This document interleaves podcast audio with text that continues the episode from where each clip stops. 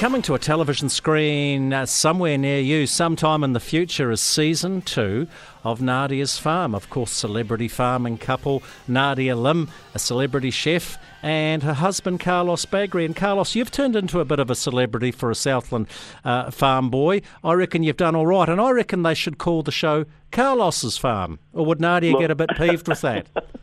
I don't think Nadia would care. I, I, I, uh, I just don't think it's going to have the same pull. It's just not quite as um, it's not quite as grabbing, is it? I understand uh, you're getting into agri-tourism, and we didn't see this in season one, but you've built like a wedding venue, a function centre on the farm there, Royalburn Station on on the Crown Range. Is there nothing, Carlos, that you're not going to build on your farm? Because we know you've got an abattoir and a big chicken run.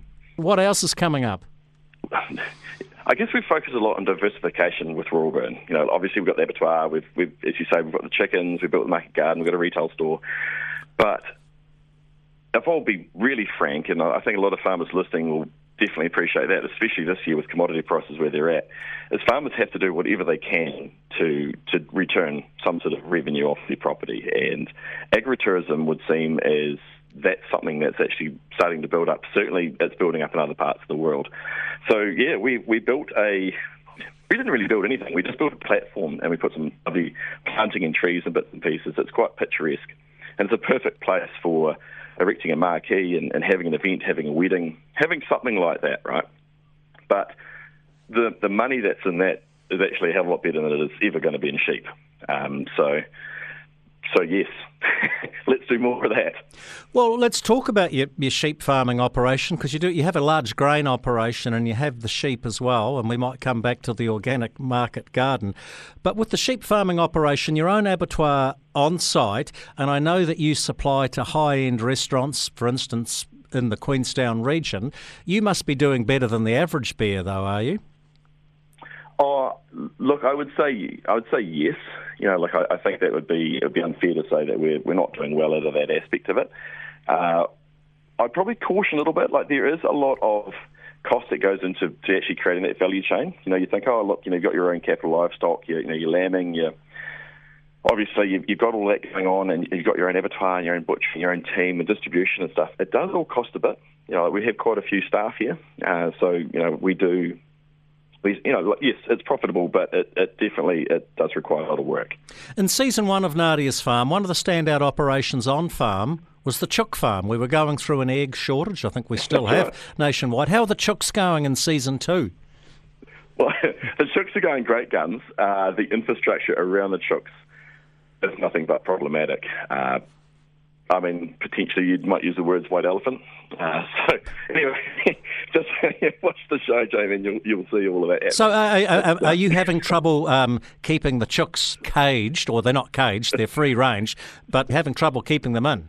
Oh, look, um, we decided to go sort of, uh, sort of not all in, but but pretty. We went pretty hard on the chickens. We thought, look, this this year is the year we're going to invest in in quite expensive infrastructure, and we're going to do, do it all properly.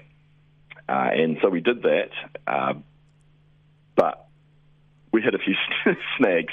Uh, you know, I don't want to, I don't want to give away too much from the show, but certainly that's uh, that was hellish. Okay, uh, and we're still we're, we're, still we're still dealing with with uh, that right at the moment. So hopefully we have ironed it all out by the end of this some, year. Some shock horror chook scenes in season two of Nadia's Farm. now, in season one, the organic market garden proved to be a bit of a fizzer in some ways. Are you tempted to get out in the middle middle of the night with a backpack around up, Carlos?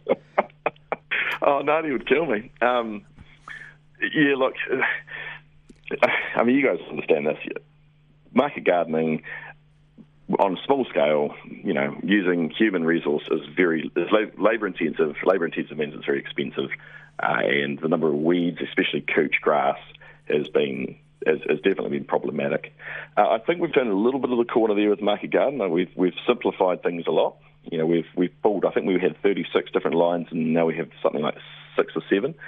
So we've we've simplified it. We've we've grown what grows well, um, but but yeah, it is. It's still a lot of work for for your return on equity. Okay, just to finish on, if, if you and Nadia weren't busy enough, I know you've got three young kids as well, and you're running Royalburn Station, you've got your fingers in a whole lot of pies, farming and commercial. You are ta- you have taken on a Nuffield scholarship. You, you're taking off to South America for a couple of months. What does Nadia think about all this?